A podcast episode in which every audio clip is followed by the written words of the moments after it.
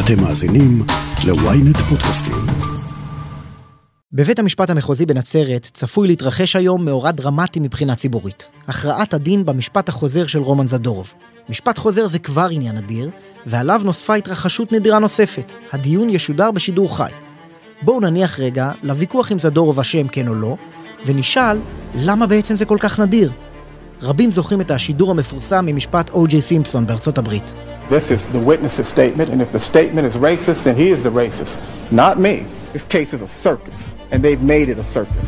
And I would indicate to the court. Wait, Sorry. wait. I'm going to take a recess right now because I'm so mad at both of you guys. I'm about to hold both of you in contempt.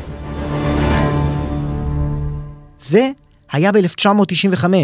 הטלוויזיה קיימת שנים קודם. למה אצלנו זה רק עכשיו מתחיל לקרות במשפטים מפורסמים? וגם זה בקושי. אני ישי שנרב, וזאת הכותרת.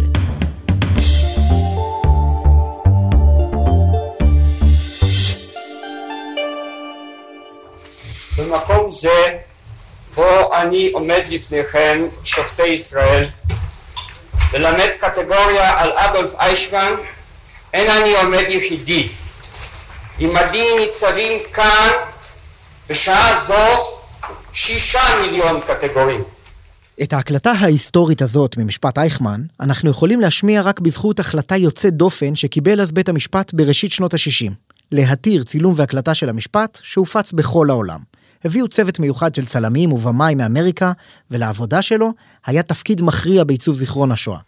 דמם זועק, אך קולם לא יישמע. יהיה על כן אני להם לפה, ואגיד בשמם את כתב האישום הנורא. אבל גם בשנים שאחר כך, למעט משפט דימניוק בשנות ה-90, תיעוד מבית המשפט היה בלתי אפשרי.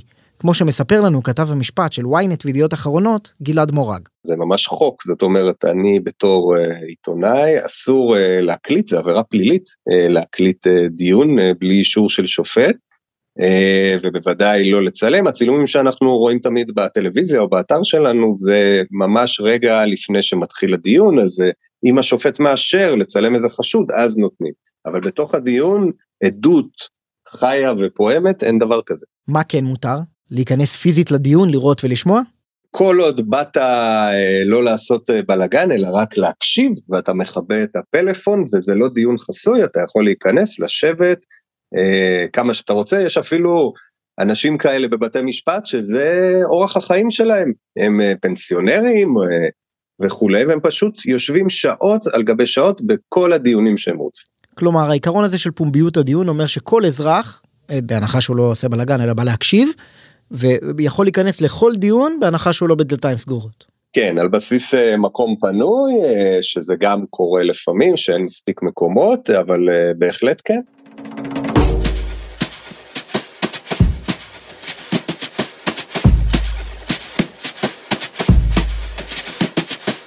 חוק בתי המשפט, בסעיף 70, קובע לא יצלם אדם באולם בית משפט ולא יפרסם תצלום כזה, אלא ברשות בית המשפט. בשנת 2004 הוקמה ועדה בראשות השופטת דורית בייניש, וכל חבריה, חוץ מאחד, המליצו על פיילוט מתון וזהיר של שידורים מדיוני בג"ץ בלבד. אבל תחנות הצדק טוחנות לאט, בטח כשאנחנו מבקשים מהן להפוך לערוץ טלוויזיה. חוץ מאיזה שני דיונים, תכלס זה לא קרה. קשה היום לדמיין נושא משפטי שיריב לוין יסכים עליו עם זהבה גלאון. אבל בשנת 2013, השניים האלה יזמו הצעת חוק משותפת, שביקשה להתיר כניסת תקשורת אלקטרונית לדיונים עקרוניים. היא לא עברה. פיילוט של ממש החל לפעול רק ב-2020. ובעצם החליטו, אה, בגלל שהתקדמנו גם טכנולוגית, אה, לעשות את הצעד הבא. זאת אומרת, אין צורך שאני, הכתב, יתווך אולי לקהל שלי את מה שנאמר בדיון, והם פשוט יכולים להתרשם בעצמם, ברוך השם, המציאו את הטלוויזיה. וככה התחילו בעצם אה, לאט לאט ובזהירות לעשות אה, שידורים חיים מהעליון, בהמשך זה התרחב גם לבתי משפט מחוזיים והשלום, זה עדיין בטפטופים, זאת אומרת זה דיונים ספורים, אבל אה, כן דיונים דרמטיים ומעניינים שיש בהם עניין גדול לציבור. אליכם העיניים נשואות, בנפול המבצר, אין עוד מציל לכולנו שנשחק בין אבני הרחיים. באמת, בכל הכבוד, הטיעון הזה הוא לא במקום.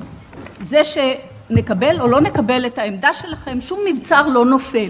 דבר זה, אחרון, זה טיעון שאיננו במקומו. כבוד השופט זה, חשין, דיברנו קודם על פופוליזם, זה פופוליזם לא, באותה אני- מידה. אני, אני ביטאתי פה תחושה. סליחה, גברת אני לכר. ביטאתי פה תחושה מאוד אותנטית אינני, יום אינני. יודעת, זה לא ייתכן שצד יעמוד כאן ויגיד לנו שאם לא מקבלים, אולי לא נקבל את עמדתו, המבצר נפל. אני חושב שזה דיונים ספורים, יש לי פה טבלה שבחור בשם יעקב סלע, שהוא איש תקשורת, הגיש אה, בקשה לחופש המידע, אז אני רואה פה משהו כמו עשרה דיונים, היו מ-2022, אז היו עוד קצת לפני, אבל זה הכמות, זה לא משהו שכל יום פותחים את הטוויטר של הנהלת בתי המשפט ויש במה לצפות, זה אה, אירועים אה, מיוחדים. כלומר, מדובר על כמות מזערית מתוך הדיונים. מי בוחר איזה דיונים לשדר? הנהלת בתי המשפט, אה, שהעיקרון שלהם, אם הבנתי נכון, הוא תמיד ששני הצדדים במשפט, זאת אומרת, בכל משפט יש לנו שני צדדים ושופט, אז לדוגמה הפרקליטות והסנגור, אם שני הצדדים מסכימים לשידור, אז משדרים אותו. זאת אומרת שלמה יש את זה? כי יש איזו סכנה באיזשהו מקום שאתה תשדר לצורך העניין אה, גזר דין. שבן אדם מקבל מאסר עולם ומשפחתו עלולה להתמוטט באולם אה, בבכי, וזה דברים שקורים, קורים בבתי משפט, דברים מאוד מאוד דרמטיים, ולא בהכרח אנחנו רוצים שידור שאימא של נאשם או של קורבן תתעלף בשידור, אין לזה ערך ציבורי, להפך, זה חדירה לפרטיות, ולכן מאוד נזהרים בבחירה הסלקטיבית של הדיונים. זאת אומרת, דיון אה, בבית משפט עליון שיש לו עניין לציבור זה יותר פשוט, כי זה עניינים חוקתיים, ופחות אה, עניינים אישיים פרסונליים של מישהו כזה או אחר, אז זה יותר עובר, אבל לפעמים כמו בזדורוב שמגיע אלינו, אז בהחלט יש אינטרס לשני הצדדים לשדר אותו, ואז מחליטים אה, לשדר אותו. עניין לציבור והסכמת הצדדים, בקיצור. ומה לגבי זדורוב? א', ההחלטה היא אינטרס אה, של אה, הנהלת בתי המשפט, כי אני מעריך בזהירות שזדורוב יזוכה, זאת הערכה של רבים מאיתנו, בגלל שאחד השופטים, ראש ההרכב, רמז והעיר במהלך הדיון על הדבר הזה, ובית משפט העליון ובתי המשפט המחוזיים, ובכלל השופטים עכשיו צריכים להראות שהם מאוד הגונים, כי הם נמצאים תחת איזו זכוכית מגדלת ורוצים לשנות ברפורמה שאולי תקרה ואולי כבר לא, אה, והם רוצים להראות שכן, בית משפט הוא הגון ומזכה לפעמים, שזה אגב אין הרבה זיכויים במערכת המשפט הישראלית, הרוב זה הרשעות והסדרי טיעון והרשעות, אה, ולכן להם זה אינטרס לשדר. לציבור זה בוודאי אינטרס, כי יש פשוט עניין אדיר בתיק הזה. יש דעות לכאן ולכאן, וגם אחרי גזר הדין תמיד יהיו את אלה שחושבים שזדורוב אשם ואחרים חושבים שהוא זכאי. גם לסנגור של זדורוב יש אינטרס, אם הוא חושב שבאמת יהיה זיכוי. לפרקליטות, אני לא יודע כמה יש אינטרס, אבל הם כנראה הסכימו כדי לא להראות שהם מסתירים איזה משהו, והנה לכם אה, שידור חי של אה, הכרעת דין מרתקת שמעסיקה את הציבור כבר אה, שנים ארוכות. בוא נלך באמת למספרים ולהצלחות של הפיילוט הזה. אוקיי, אני רואה נתוני צפייה שוב של אה, אותו יעקב סלע שקיבל מידע, אז אריה דרעי צפו בו 2,500 איש בשידור, אה, צפיית הדיבה של אה, נתניהו, רעייתו ובנו יאיר נגד אהוד אולמרט, גם היה שם שידור חי, אז צפו 6,000 איש, שוב, זה לא כמויות ענק, זה לא רייטינג של טלוויזיה, אבל תחשוב איזה הבדל זה בין ש-20 עיתונאים נמצאים בדיון ומדווחים, ואתה יודע, כל אחד אולי מדווח טיפה אחרת, היא נותנת את הפרשנות שלו, לעומת אה, 6,000 איש שרואים את זה ואולי משתפים קטעים ומפיצים את זה, זה כבר עניין יותר גדול, למרות ששוב, זה לא כמויות ענק של מספרים, אבל זה בהחלט אה, באמת נגיש לציבור, זה חשוב בצורה בלתי רגילה בעיניי.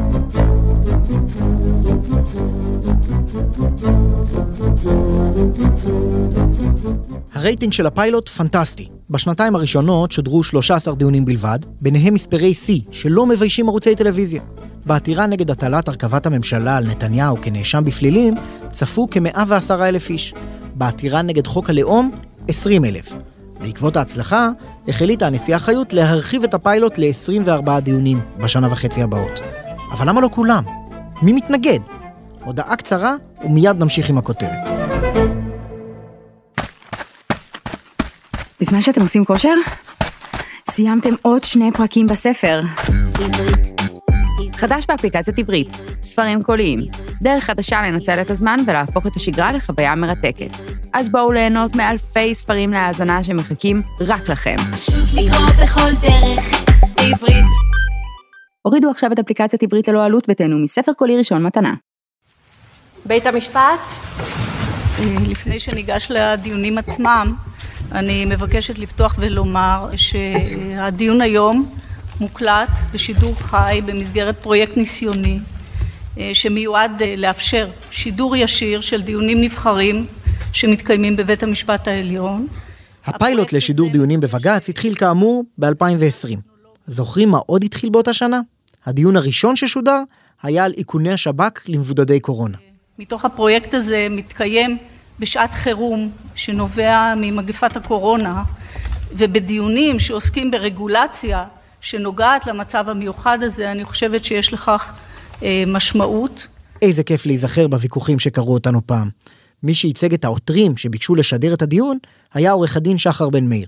השאלה היא, אה, למה לא משדרים שידורים ישירים מבית משפט או מצלמים בשידור ישיר, זה לא רק בישראל, ככל שידוע לי ברוב המדינות, בטח במדינות עם אה, שיטת משפט כמו שלנו, בארצות הברית ובאנגליה, אה, אחד הסיבות שלא לא משדרים שידורים ישיר מבית משפט ולא נותנים להכניס מצלמות, וכולנו הרי מכירים את התמונות האלה של אה, גרפיקאים שמציירים את העדים וזה, זה כדי שהמשפט שה, יהיה מה שנקרא נקי, זאת אומרת שהעדים שמעידים בבית המשפט בטח גם במדינות שיש משפט של מושבעים, שהם יהיו אה, חופשיים ו- ונקיים מהשפעות חיצוניות. אם אתה עכשיו בתור עד ואתה יודע שמשדרים את העדות שלך, יש לזה אה, השפעה לא קטנה יכולה להיות לך על, ה- על ההליך. עכשיו בבג"ץ, וזה היה הפיילוט שהנהלת בתי המשפט עשו, בבג"ץ הבעיה הזאת היא אה, למעשה לא קיימת, כי בג"ץ זה לא ערכאה דיונית. זאת אומרת, זה לא ערכאה ששומעת עדים ומקבלת ראיות, אלא זה ערכאה שרק שומעת טיעונים משפטיים. ואז החשש משידור ישיר הוא פחות משמעותי, ולכן התחילו לשדר את הדיונים. כמו שאמרתי, הדיון הראשון זה היה בתקופה של הקורונה, הארגונים של השב"כ, אחרי זה היו דיונים של אה, כל העתירות החוקתיות נגד הטלת תפקיד על נתניהו של, לראש ממשלה, מה שזכור הפסק דין של ה-11-0, שידרו את הדיונים מבג"ץ, אני חושב שיש לזה, והיה לזה יתרון משמעותי, ש... שהציבור יראה איך באמת הדברים מתנהלים בבית המשפט, אתה יודע, כשיש אה, פסקי דין, אה, אה, בטח בנושאים אה, חוקתיים שמעניינים את רוב הציבור, אז אה, מסתכלים רק על השורה התחתונה, ואנשים תמיד אה, או תומכים או מבקרים את פסק הדין לפי הדעה הפוליטית שלהם, אבל כשאתה מראה את זה בשידור ישיר, זה נותן אפשרות לראות באמת איך בית המשפט עובד, איך שומעים את הטיעונים, את הנימוס, את ההכנה של השופטים, לראות שהשאלות שעולות הן באמת השאלות המשפטיות ולא שאלות פוליטיות. כלומר, לשיטתך, השידורים החיים מבית המשפט העליון, בכל פעם שהתרחשו, חיזקו את אמון הציבור במוסד הזה. לדעתי בהחלט. אז איך אתה מבין את הזחילה של הדבר הזה לתוך אה, בית המשפט המאוד מאוד איטית, וההתנגדות והרתיעה של השופטים מלאשר את זה באופן גורף? זאת נקודה שאתה מצביע דרך הנושא של השידור הישיר על הפרדוקס בכלל של מערכת משפט. מערכת משפט יש בה פרדוקס בכל מדינה, לא רק בישראל, כי מצד אחד היא מערכת שמאוד שמרנית, לא משנה עכשיו עם איזה שופטים, היא מערכת שמרנית בהגדרה, היא מערכת שעובדת על פי כללים, הסדרי דין, הנהלים, ההיררכיה, אז מצד אחד היא מערכת מאוד שמרנית, ולכן כל שינוי קשה לה לקבל. מצד שני, וזה הפרדוקס, מערכת משפטית היא בעצם אה, אה, גוף שאמור גם לשמור על זכויות האזרחים, שזה בטח דבר שהוא לא שמרני, אלא במובנים מסוימים הוא אפילו חתרני, והיא גוף שאמור לגשר בין המצוי לרצוי. לא רק בשאלות אה, אה, חוקתיות או פוליטיות, אלא בכלל בשאלות משפטיות. המציאות תמיד מקדימה את המשפט, ובית המשפט, התפקיד שלו זה לגשר בין הרצוי למצוי, זאת אומרת להדביק את, המציאות, אם זה המציאות הטכנולוגית, אם זה המציאות הכלכלית. אז, אז במובן הזה, בצד הזה של הסקאלה, בית המשפט אמור להיות, אה, נגיד במרכאות, סוג של אנרכיסט, של מישהו שלוקח דברים קדימה. אז אה, בין שתי הקצוות האלה המערכת פועלת, ולכן הנושא של הצילומים ובכלל ההתייחסות של מערכת בתי המשפט, בוא נגיד למדיה החברתית, לתקשורת ההמונית הנוכחית של היום, היא התייחסות שמרנית, כן? זו הסיסמה שלהם, זו הגישה שלהם, שנקפוץ להם. חבר הכנסת מלביצקי, זה רק...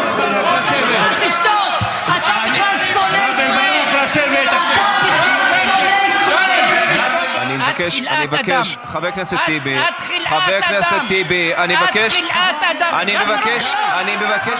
הסאונד המוכר של הכנסת. הרשות המחוקקת התחילה לשדר את הדיונים לציבור בסוף שנות ה-90 ותחילת שנות ה-2000. אז הוקם גם ערוץ הכנסת. אבל לשקיפות ולפומביות הדיון יש גם מחיר. איכות הדיון בדרך כלל יורדת. לא מעט חברי כנסת מוכנים להישבע שלפני הכנסת המצלמות, הדיונים היו הרבה יותר טובים. אולי גם בית המשפט בסכנה להפוך לקרקס? אתה בוודאי מצביע על נקודה נכונה לגבי הכנסת, אבל הבעיה היא לא עצם השידור שלהם. אני מתאר לעצמי שבטח ראית, וגם הרבה מהמאזינים שלך ראו דיונים שמתנהלים בקונגרס בארצות הברית. ו- ואני לא, לא חושב שאנחנו צריכים להידמות לארצות הברית כמעט בשום דבר מהפוליטיקה שלה, כי היא מושחתת והיא נשלטת על ידי ההון, וגם שם יש המפלגה הרפובליקאית והפופוליסטית היא נהייתה קיצונית מאוד, אבל אתה מסתכל בדיונים בקונגרס בארצות הברית, הם דיונים איכותיים, אף אחד לא מתפרס לשני, אף אחד לא צועק, כל אחד משמיע את הטיעון שלו בזמן שהקציבו לו בצורה רצינית. דרך אגב, גם אצלנו זה היה כתוצאה מהעיסוק שלי, אני הרבה פעמים בכל מיני עתירות מחפש דברים שנאמרו בכנסת בשנות ה-70, בשנות ה-60, בשנות ה-50, לא שהכל היה טוב אז, אבל כן, הדיונים אז היו רציניים, הדיונים היו רציניים כי האנשים היו רציניים, האנשים שהיום נמצאים שם הם אנשים לא רציניים, ולכן ככה זה נראה, בית המשפט העליון לא יהיה ככה, עובדה שאנחנו כבר שנתיים אחרי uh, שמצלמים את הדיונים, ואתה רואה שהם מתנהלים בצורה מכובדת, בצורה ראויה, בצורה מנומסת, כן? עורך הדין שחר בן מאיר, תודה רבה. תודה לך.